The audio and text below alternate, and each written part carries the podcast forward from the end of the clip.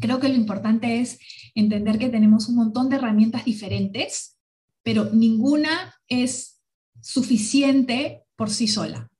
No, es necesario la vacunación, pero necesitamos seguir con la mascarilla, el lavado de manos y el distanciamiento social. En vivo PUC, un podcast donde conversamos con nuestros especialistas sobre distintos temas de coyuntura.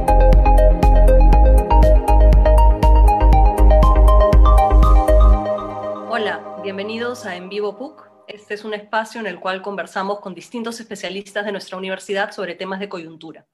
Hoy día vamos a hablar acerca del avance y la evolución de la pandemia en el país y también acerca de las dudas que podamos tener en torno al inicio de la campaña de vacunación y de la aparición de nuevas variantes de la COVID-19. Para ello nos acompaña la doctora Mariana Leguía. Ella es la directora del Laboratorio de Genómica de nuestra universidad. Bienvenida, Mariana. Muchas gracias por acompañarnos. Hola Rosario, muchas gracias por la invitación. Este, en las últimas semanas hemos, hemos visto la aparición de una nueva variante del coronavirus que se está expandiendo rápidamente en el Perú y en Chile.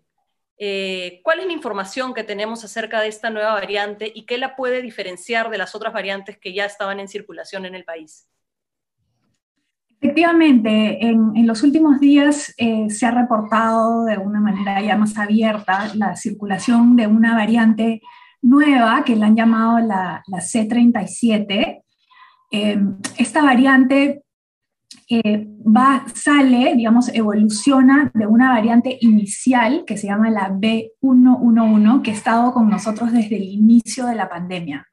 Es más, en la vigilancia genómica que se hizo el año pasado en nuestro país, con muestras recolectadas aquí, alrededor del 10% de los genomas correspondían a este precursor, que es el que ha dado eh, nacimiento a esta, a esta cepa nueva, ¿no? que es eh, diferente a la variante de Brasil y es diferente a la variante del Reino Unido y a la de, y a la de Sudáfrica. Em, en realidad es algo que hemos estado eh, esperando que, pudiera pasar, no es ninguna sorpresa de que hayan variantes nuevas, o sea, mientras hayan personas infectadas y el virus esté reproduciendo dentro de estas personas, siempre hay chance de que, de que salgan variantes nuevas, ¿no? Eh, es una variante que ahora ya está confirmada en los últimos, en, la vigilancia genómica que se ha hecho en los últimos meses. Esa, esa variante nueva de la C37 ya no es ni el 10% de, de, su predecesor que era antes, sino ahora es casi el 50% de lo que se está detectando. ¿no? Y, y, eso parece que también ha acompañado a, la segunda ola que hemos visto en, en nuestro territorio, donde o sea, han habido personas que se han contagiado por segunda vez y también estamos viendo una progresión de la enfermedad un poquito diferente, donde hay muchísimas más personas jóvenes que están entrando a cuidados intensivos en comparación anterior, donde eran más que nada personas eh, con comorbilidades o personas adultas, ahora ya no, ahora tenemos mucha gente, están en sus 30, en sus 40, están en, críticos, en, estado crítico.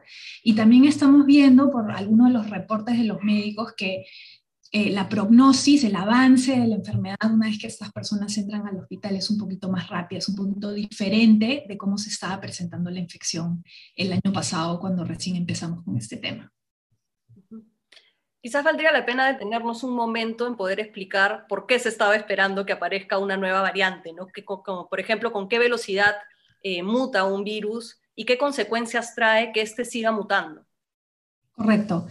A ver, el, proceso de mutación es un proceso natural, es una cosa que está ocurriendo constantemente, eh, no solamente en los virus, en todos los organismos vivos cada vez que se hace una copia de ese organismo, o sea, cada vez que el, virus se replica, hay la posibilidad que nosotros al copiar el genoma se genere un error o básicamente se genere una mutación. Ese proceso nuevamente está ocurriendo constantemente y las mutaciones ocurren de manera aleatoria. O sea, no es que alguien se sienta y dice, yo voy ahora a evolucionar a un virus que sea más virulento o a un virus que sea menos virulento. Es simplemente un proceso que se da constantemente, continuamente, de manera aleatoria. Y en ese proceso, por chance, eh, de vez en cuando va a haber la posibilidad de que emerja una variante, una cepa nueva, que es lo que ha pasado acá. Entonces, en realidad, si queremos minimizar los chances de que aparezcan variantes nuevas, lo que tenemos que hacer es minimizar los chances de que el virus se reproduzca, porque esto es un proceso normal durante la reproducción del virus. Y para eso tenemos que evitar que las personas se infecten, porque el virus se reproduce cuando infecta a las personas. Entonces, en ese proceso de copiado es, por ejemplo, como si se estuviera haciendo una copia a mano de un libro y de pronto tienes, te confundes en una letra y entonces surge una nueva variante. Exactamente igual. O sea, las proteínas que se encargan de hacer esa copia del genoma se llaman polimerasas.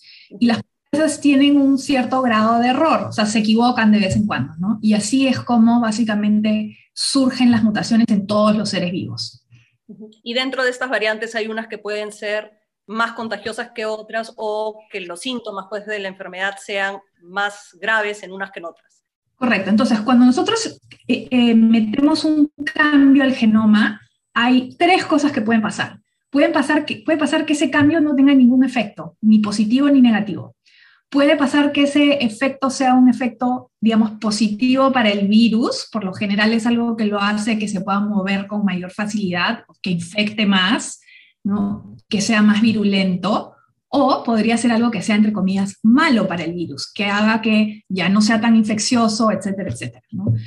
Obviamente, en una situación como la que estamos viendo ahora, las mutaciones que más preocupan son las que hacen que el virus se vuelva más virulento o más contagioso. O sea, que se transmita de persona a persona más fácil, eso, eso lo hace más contagioso, y que sea más virulento podría significar que la enfermedad que causa en la persona es un poco más seria que, que la versión anterior. Y podría suceder también, pregunto, es una pregunta abierta, ¿no? Pero podría suceder que sea un virus más contagioso, pero que sus efectos sean menos graves para la persona. Eso sería una manera en la cual ya empezaría a bajar el número de hospitalizaciones, por ejemplo.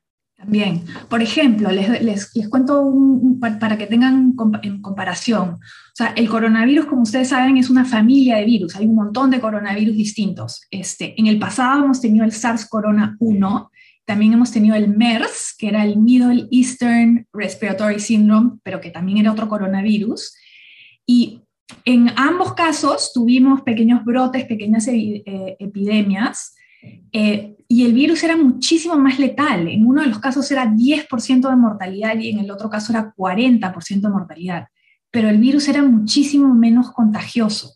O sea, no se movía tan rápido. Entonces, ahora tenemos un virus que es mucho menos letal, la letalidad es del 1 al 2%, pero es muchísimo más contagioso. Entonces tenemos millones de personas contagiadas, mientras que antes hubieron solo unos cuantos. ¿no? Por eso es que, queremos que, la gente no se contagie para que el virus no se replique y no hayan estos chances de, mutación aleatoria que nos puedan dar variantes y cepas que sean muchísimo más difíciles de, combatir. Una de las dudas que, surge cuando aparecen estas nuevas variantes, además que, que, contagian a más personas, ¿no? como tú has mencionado ahorita, eh, la edad de las personas que están hospitalizadas parece haber bajado, ¿no?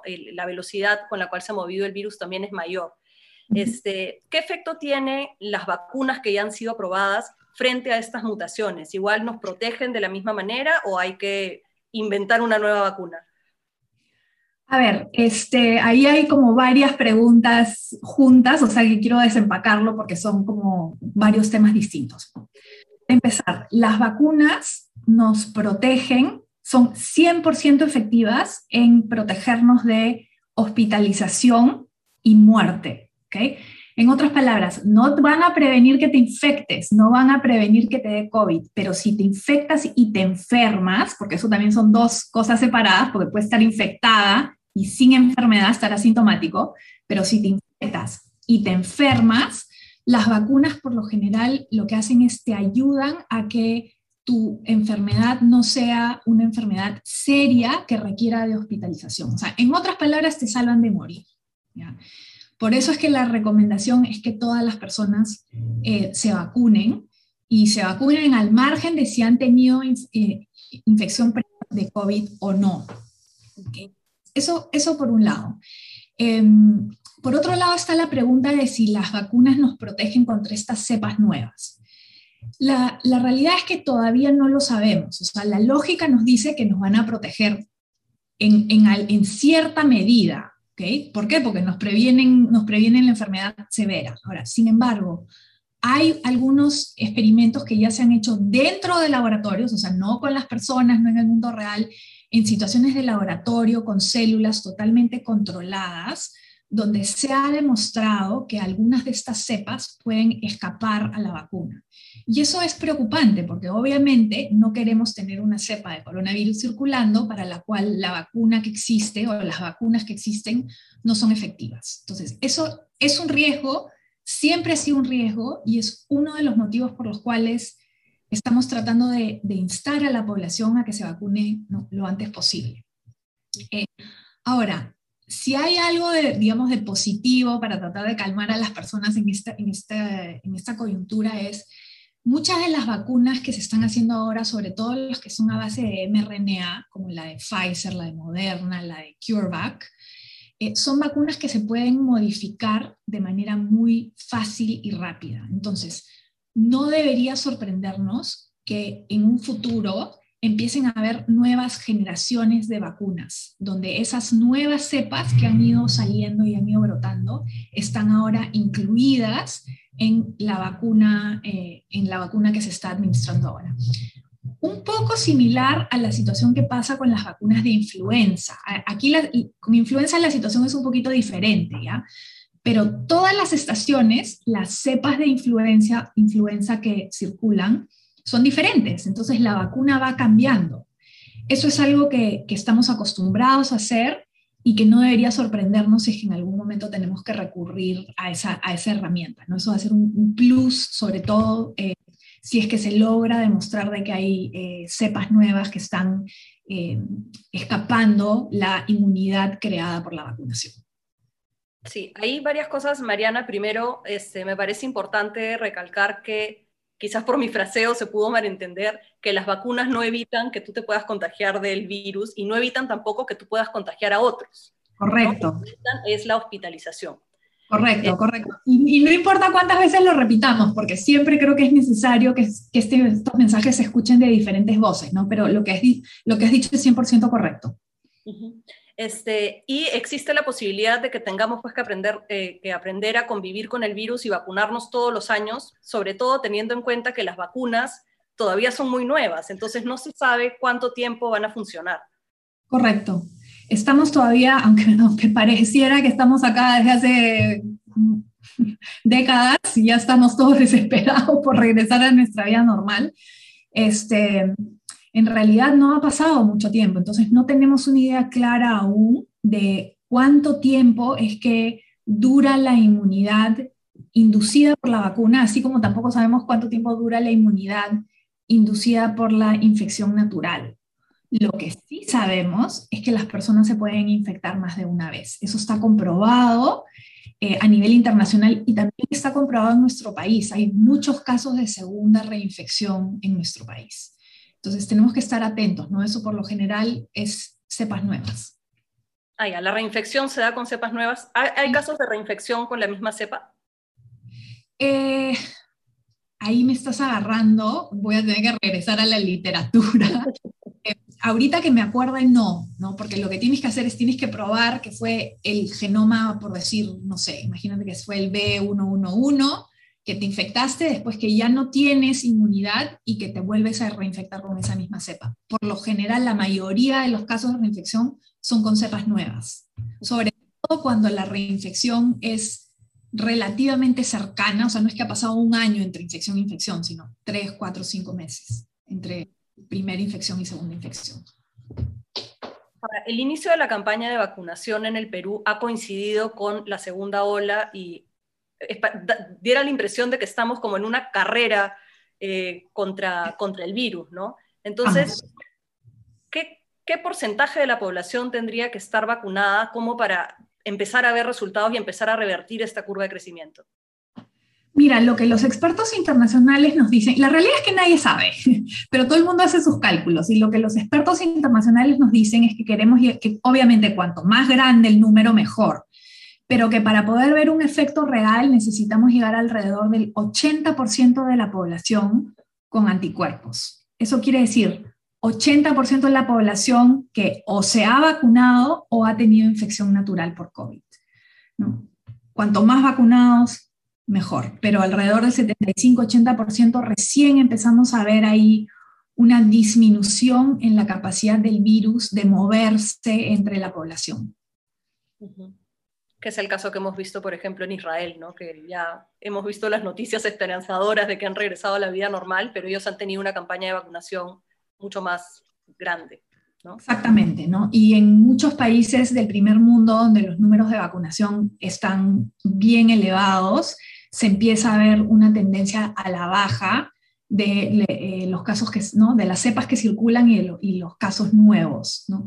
Mientras que en otros países donde la vacunación no ha sido, em, digamos, ideal, déjenme hacer un paréntesis. Quiero también hacer el, porque, porque lo que no quiero es que la gente cree, crea que se vacunó y ya no tiene de qué preocuparse, ¿ok? Entonces, para eso quiero usar el caso de Chile, donde Chile ha tenido una magnífica campaña de vacunación y sin embargo también han tenido una segunda ola terrible, ¿ok? Entonces la pregunta ahí fue qué cosa es lo que pasó. Entonces, lo más seguro, lo vamos a ver eventualmente cuando hagamos más vigilancia genómica y tengamos el dedo en el pulso de una manera un poco más concreta, pero lo más lógico es que las personas se han, eh, se han vacunado y han bajado la guardia han bajado la guardia de manera prematura, han empezado a salir, han empezado a salir sin mascarilla, sin tomar los, eh, las previsiones adecuadas, a la misma vez que empezaba a circular esta nueva cepa, que es la que está circulando acá en el Perú, la que se acaba de descubrir, que claramente tiene la capacidad potencialmente de escapar a la vacunación, y número dos, que parece ser un poco más contagiosa y más eh, virulenta. Entonces, eso no quiere decir que Chile vacunó mal, eso no quiere decir que las vacunas están, son malas, quiere decir que de repente piña de mala suerte, la coyuntura ha sido tal que se vacunó, se vacunó bien, pero la gente no se protegió, regresó a la vida normal como que no hubiera pasado y a eso se le unió el hecho de que había una cepa nueva que no le hacía caso a la vacuna y que se movía más rápido de manera más virulenta. Entonces, creo que lo importante es entender que tenemos un montón de herramientas diferentes pero ninguna es suficiente por sí sola. ¿no? Es necesario la vacunación, pero necesitamos seguir con la mascarilla, el lavado de manos y el distanciamiento social. Este, nos están llegando algunas preguntas desde el Facebook, sobre todo en torno a, eh, a, los efectos secundarios que pueden tener las vacunas o qué personas no podrían vacunarse. ¿no? Por ejemplo, Catherine Quintero eh, pregunta si las personas con artritis eh, reumatoide se pueden vacunar o si está contramedicado. Y digamos, no es el único caso ¿no? que, en el cual podemos pensar. ¿Hay estudios que puedan eh, darnos más luces acerca de eso? Sí, o sea, todos los, todas las autorizaciones de las vacunas que han pasado por este Emergency Use Authorization, o sea, autorización de uso en emergencia, eh, se revisan todas esas cosas y se hacen recomendaciones muy puntuales de quién es la población idónea para que sea vacunada. La recomendación es que ustedes consulten con sus médicos, ¿no? Em, ¿Por qué? Porque de repente puede ser que este caso en particular de, la artritis reumatoide sea X, en cuyo caso de repente esté contraindicado. No he escuchado yo en, en ningún caso ahorita que, que las, eh, las vacunas no estén, autorizadas, no estén autorizadas para personas con artritis eh, reumatoide, em, pero sí hay contraindicaciones, o sea, por ejemplo, si estás con COVID no te puedes vacunar, entonces es importante leer las indicaciones para cada una de las vacunas que son diferentes y siempre cuando se pueda consultar con el médico y tomar esta decisión en colaboración con el médico. Habiendo dicho eso, la balanza, el 99.999% de los casos está a favor de la vacunación. O sea, los riesgos de vacunarse son eh, los efectos adversos, y, sobre todo los efectos, los efectos adversos serios, que son los que en realidad nos deberían preocuparnos, que si te duele donde te, donde te vacunaron, eh, son contados con los dedos. O sea, no es que no hayan efectos adversos serios, los hay, los han habido asociados a algunas vacunas puntuales, no a todas, y sin embargo, esos efectos adversos serios son la mínima parte de, riesgo en comparación al riesgo que tienes de estar entre ese 1 a 2% de la población que muere si es que se contagia de COVID. Eh, sí, bueno, es uno de los casos que hemos visto además que empezó a aparecer mucho en las noticias fue el vinculado a los coágulos sanguíneos, este, la vacuna de Johnson, creo que era, ¿no? Entonces, eso de ahí, eh, bueno, finalmente se determinó, como tú dices, que los casos en los cuales había pasado eran en, un porcentaje muy reducido de las personas que habían recibido la vacuna, pero siempre generan pues cierta desconfianza eh, sobre lo que puede pasar, ¿no? Sí. Y, es natural, yo creo que, o sea, no se trata aquí de negar que hay efectos adversos raros, los hay, los hay con muchísimas vacunas. Eh, lo, que, lo que tenemos que hacer es no negar que existen, sino ponerlos en contexto, ¿no? Y para eso existe lo que se llama el consentimiento informado, que es que se le informa al paciente qué cosa es lo que va a recibir como vacuna, cuáles son los pros, cuáles son los contras. Eh, y a nosotros como educadores lo que queremos es poner eh, los beneficios y, las ventajas y las desventajas en balance para que las personas puedan tomar una decisión informada. Hasta ahora, con la situación que tenemos en nuestras manos y con lo que estamos viendo, la balanza nuevamente siempre se inclina a favor de la vacunación.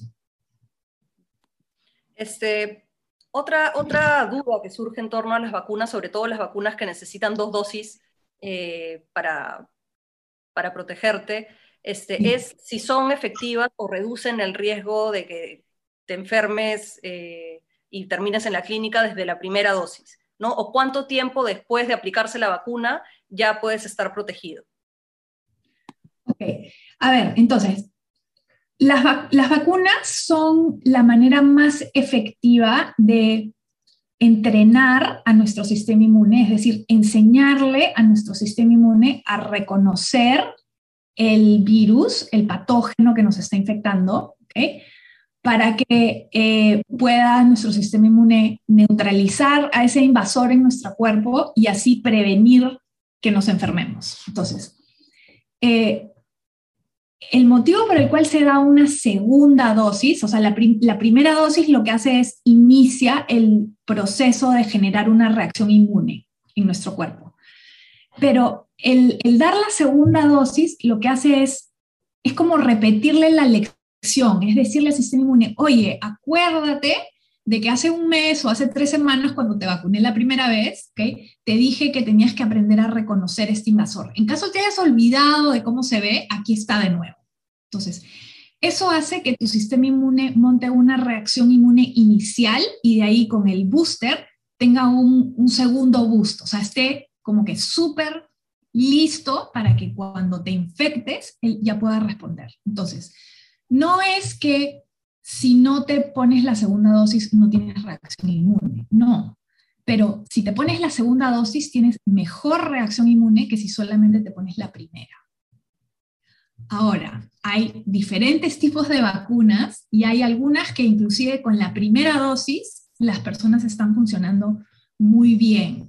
A tal punto, por ejemplo, en Canadá, Canadá está haciendo ahora una cosa bien interesante y es, en vez de de vacunar a su, a su población y de ahí a las tres semanas, cuatro semanas ponerle la segunda inyección, lo que están tratando de hacer es espaciar esa primera inyección y segunda inyección unos tres, cuatro meses para tratar de, de, tener la mayor cantidad de gente posible vacunada con al menos una dosis. Entonces, ¿eso qué cosa nos dice? Que tener una dosis en un montón de personas de repente es preferible a tener dos dosis en pocas personas, porque tenemos a una tenemos de repente más cantidad de personas con un nivel de inmunidad al 80%, por así decirlo, me estoy inventando números, versus este, mucho menos personas con inmunidad al 100.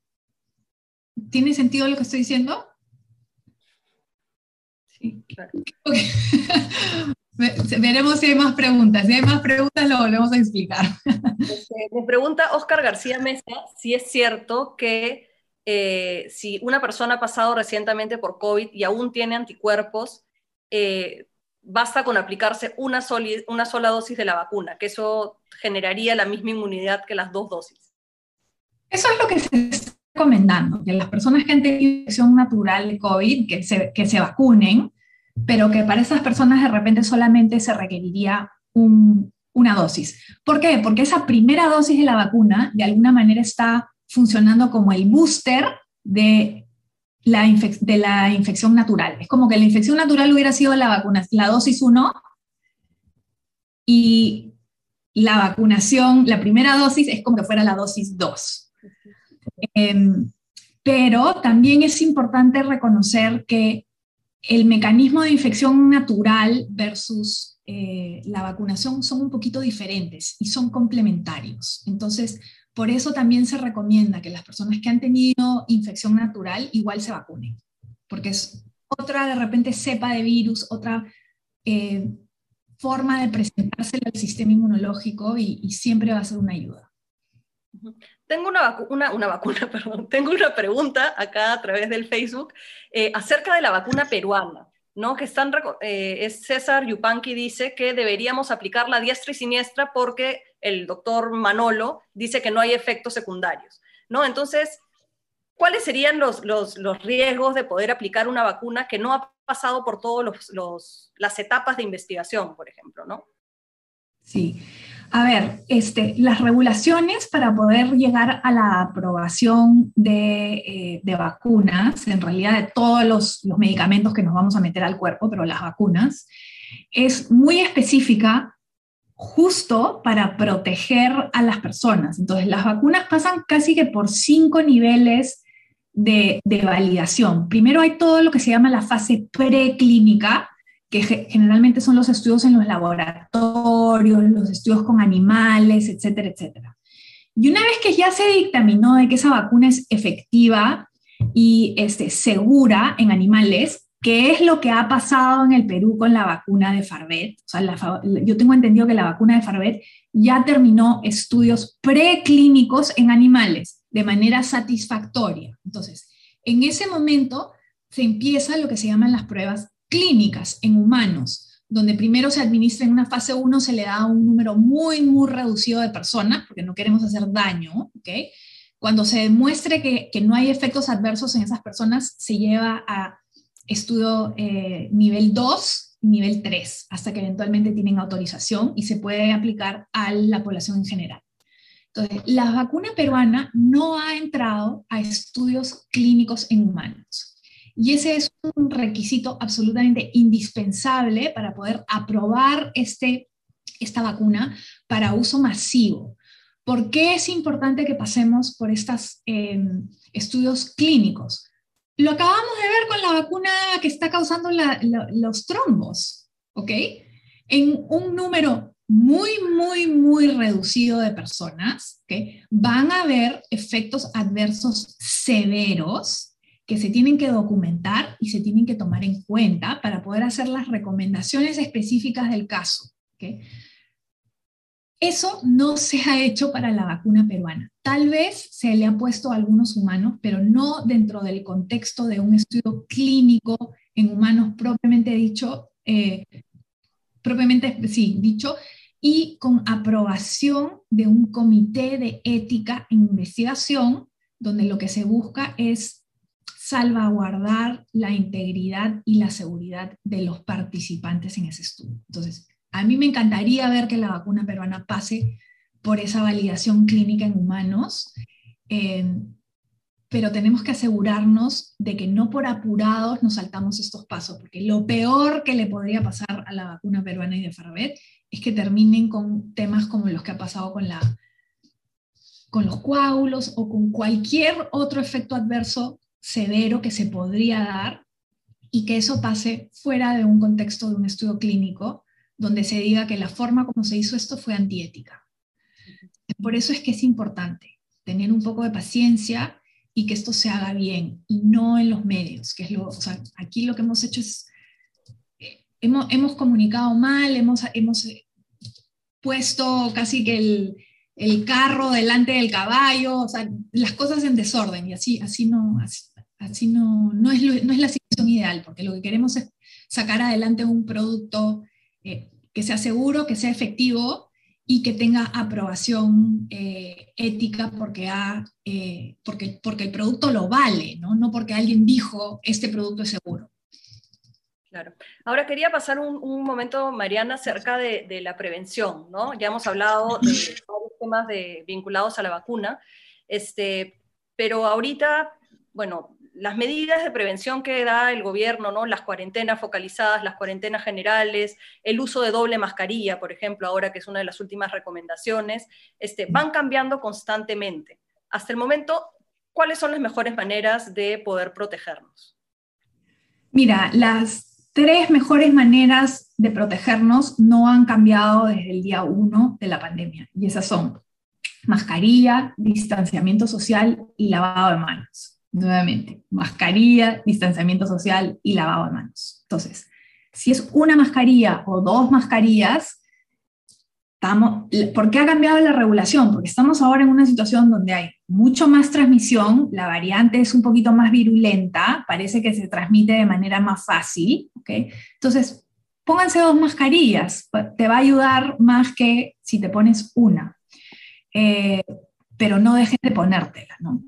Eh, igual, el lavado de manos es una cosa básica, que estemos en pandemia o no estemos en pandemia, es súper importante que se laven las manos. Y el distanciamiento social también está, está demostrado que funciona. Entonces, eh, no siempre se puede, ¿no? Pero em, si, hacemos esas cosas religiosamente, vamos a estar un poco mejor que si nos olvidamos. Una pregunta acerca de las, de las pruebas, ¿no? Hay distintos tipos de pruebas, está la molecular, está la de, la de antígenos también, y muchas personas se hacen la prueba y al tener un resultado negativo piensan que este, no van a contagiar a nadie y se van, por ejemplo, no sé, a una reunión, a visitar a la familia, y algunos días después empiezan a presentar síntomas y resulta que había sido un falso negativo, ¿no? Entonces quería que nos explicaras un poco por qué sucede esto y cuáles son las prevenciones que tenemos que tomar también a la hora de, ir a tomarnos una prueba, ¿no? Sí. A ver, este, esta pregunta para mí, si la respuesta se ha ido poniendo cada vez más complicada a medida que ha ido avanzando el tiempo, porque la realidad es que el motivo por el cual nos hacemos pruebas, sobre todo en un contexto social, ¿no? Si es como que me estoy haciendo una prueba para ver si me junto contigo, es darnos tranquilidad a nosotros mismos de que no estamos infectados, ¿no? O hemos tenido una sospecha de que podríamos estar infectados, entonces vamos y nos hacemos la prueba y queremos como que respirar esa cosa de calma de que no estoy infectado. Okay. Habiendo dicho eso, tenemos que entender que no hay prueba infalible, ¿ok? Todas las pruebas tienen un cierto margen de error. Eso puedes llamarlo tu resultado falso positivo, falso negativo. ¿ya? Pero también hay este tema de, cómo es que la prueba se toma y cómo es que se ejecuta y cuándo es que se toma. Entonces, si yo, por ejemplo, este, no sé, he salido viernes, sábado y domingo y no he guardado distanciamiento social y me he juntado con mis amigos y mi familia y por ahí me fui a una fiesta COVID de, tienes de, no sé, de toque a toque o lo que fuera, y de ahí lunes voy a hacerme una prueba para asegurarme que no estoy contagiado y mi prueba me sale negativa. ¿okay? Hay un montón de motivos que podrían explicar ese resultado negativo. Número uno, podrías estar realmente negativo. Número dos, podría ser que la prueba haya salido, se hace ese piña, ese 1% de piña que es el, el error normal de la prueba, ¿ya? Pero también hay que dos días no es suficiente para que en tu cuerpo haya la suficiente cantidad de virus para que pueda ser detectado por una prueba. Entonces, cuando nos hacemos pruebas, tenemos que considerar el resultado de esa prueba en el contexto de los días que hemos vivido anteriormente y cómo han sido esos días. Entonces, si tú te has ido de parranda y has estado con 200 personas o expuesto a, no sé, un montón de gente, ¿okay? lo que tienes que hacer es tienes que esperarte de 7 a 14 días para asegurarte de que no tienes síntomas. Entonces, si tú me dices, estuve expuesto y me hago la prueba los dos días, esa prueba a mí no me dice absolutamente nada. Yo no puedo tener ningún tipo de certeza de nada sobre lo que te dice esa prueba, salvo que te diga que estás positivo, en cuyo caso ahí sí tienes que tener cuidado. Pero si te sale negativo no sabes por qué es. Ahora, si te esperas siete días, diez días y te sale negativo y en esos siete o diez días no has, no has tenido ninguna otra exposición, entonces tu interpretación de la prueba puede ser diferente. Puede ser, ah, efectivamente no estoy contagiado. Entonces, el, el resultado de una prueba no vale nada solamente basado en ese resultado. Lo que tienes que ver es cuál es el resultado en el contexto de los 10 días anteriores por los que acabo de pasar y cuándo es que creo yo que ha sido mi última exposición. Si no, este, en realidad están, estamos botando la plata y, y tratando de apaciguar nuestra ansiedad cuando en realidad podríamos de repente llegar a ese mismo lugar sin necesidad de tener que hacernos una prueba, solamente con hacer un poco de recuento mental dónde hemos estado, con quién hemos estado, si hemos tenido exposición o no y cuál ha sido nuestro comportamiento.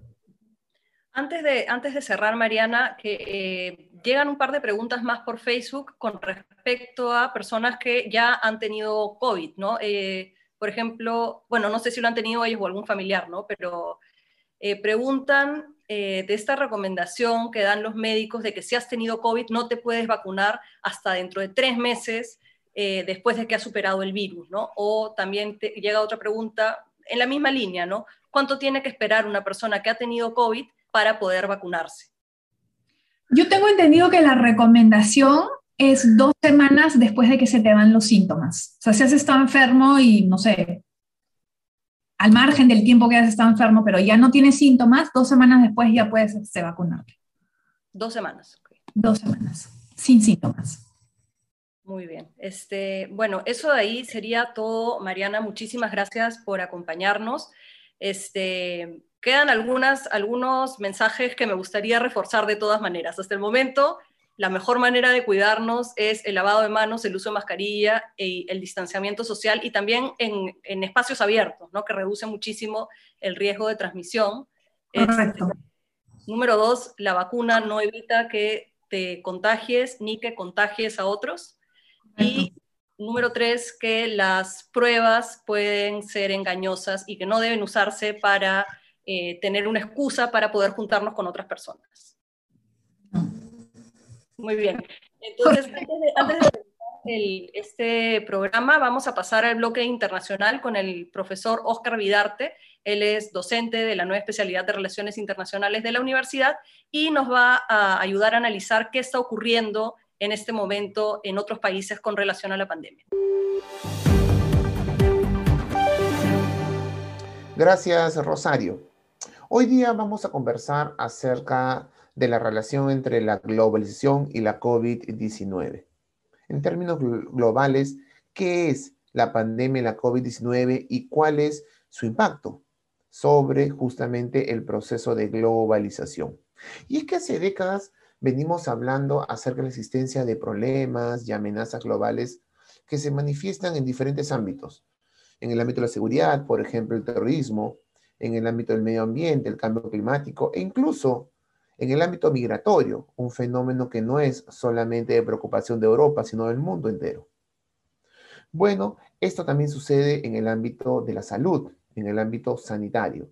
Y ya hace algunos años habíamos visto, pues, algunos antecedentes que generaron una alarma de una posible pandemia, como fue el H1N1 o el ébola, que finalmente no tuvieron un gran impacto global, pues, sin embargo, generaron una alarma acerca de lo que podía suceder.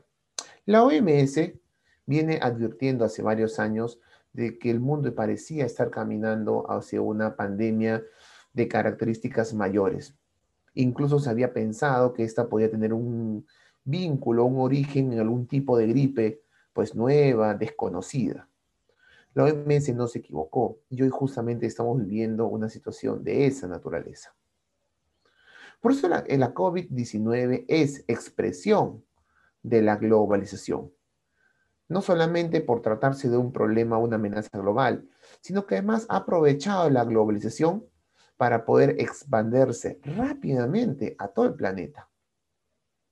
Una amenaza que comenzó, una enfermedad que comenzó en China, se expandió primero a Europa, a Estados Unidos, luego a América Latina y al África, siguiendo justamente las rutas de la globalización, siguiendo justamente los vínculos o los lazos que unen pues a China con el mundo. Es mucho más fácil prever un acercamiento o un contagio de China a Europa que de China hacia América Latina, por el número de vínculos que tienen pues estos países. Curiosamente, la interdependencia y un mundo cada vez más interdependiente, sinónimo de globalización, genera muchas posibilidades para los estados y las personas.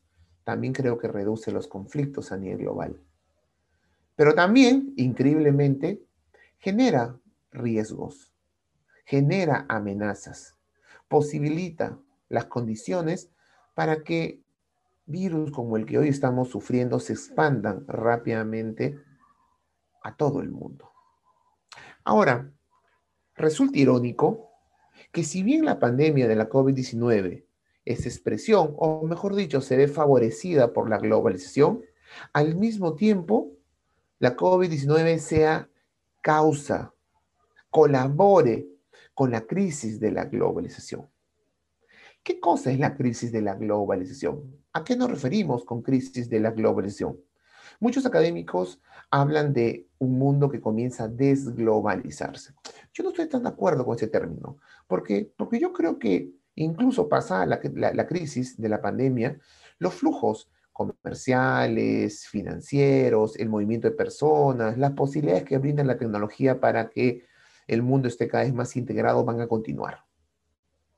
Tampoco creo que el mundo va a ser igual y que todo esto va a continuar de la misma forma como ha venido sucediendo en los últimos años o décadas. Por esa razón yo prefiero usar un término que otros académicos como el español José Sanauja desarrolla y es el término de posglobalización. La posglobalización se puede caracterizar por un montón, por un montón de, de aspectos. Yo voy a señalar tres que creo se encuentran íntimamente vinculados con lo que sucede o las consecuencias de la pandemia. En primer lugar, uno de carácter muy político y es el papel que tienen los estados en la actualidad. Hasta hace unos años hablamos del debilitamiento del Estado moderno, de la crisis del orden westfaliano, de cómo los flujos globalizantes estaban debilitando la relación entre Estado y territorio, etc. Hoy más bien vemos y hablamos acerca del fortalecimiento o la necesidad de fortalecer al Estado. El nacionalismo se expresa pues en su mejor momento. Lo hemos visto en el Brexit en Europa, lo hemos visto a través del ascenso de principalmente partidos de extrema derecha en Europa, lo hemos visto en Estados Unidos, en Brasil, en muchas partes. Yo creo que los resultados de la última elección en el Perú también es consecuencia de esto. Pero además del fortalecimiento o de la necesidad de fortalecer los estados frente a lo que es la globalización, la migración, los flujos económicos o la crisis económica internacional, también es necesario hablar acerca de la fractura que parece estar generándose en lo que puede ser una nueva disputa de carácter bipolar entre dos grandes potencias, como Estados Unidos y la China. En ese contexto, la COVID-19 obviamente favorece completamente esta dinámica.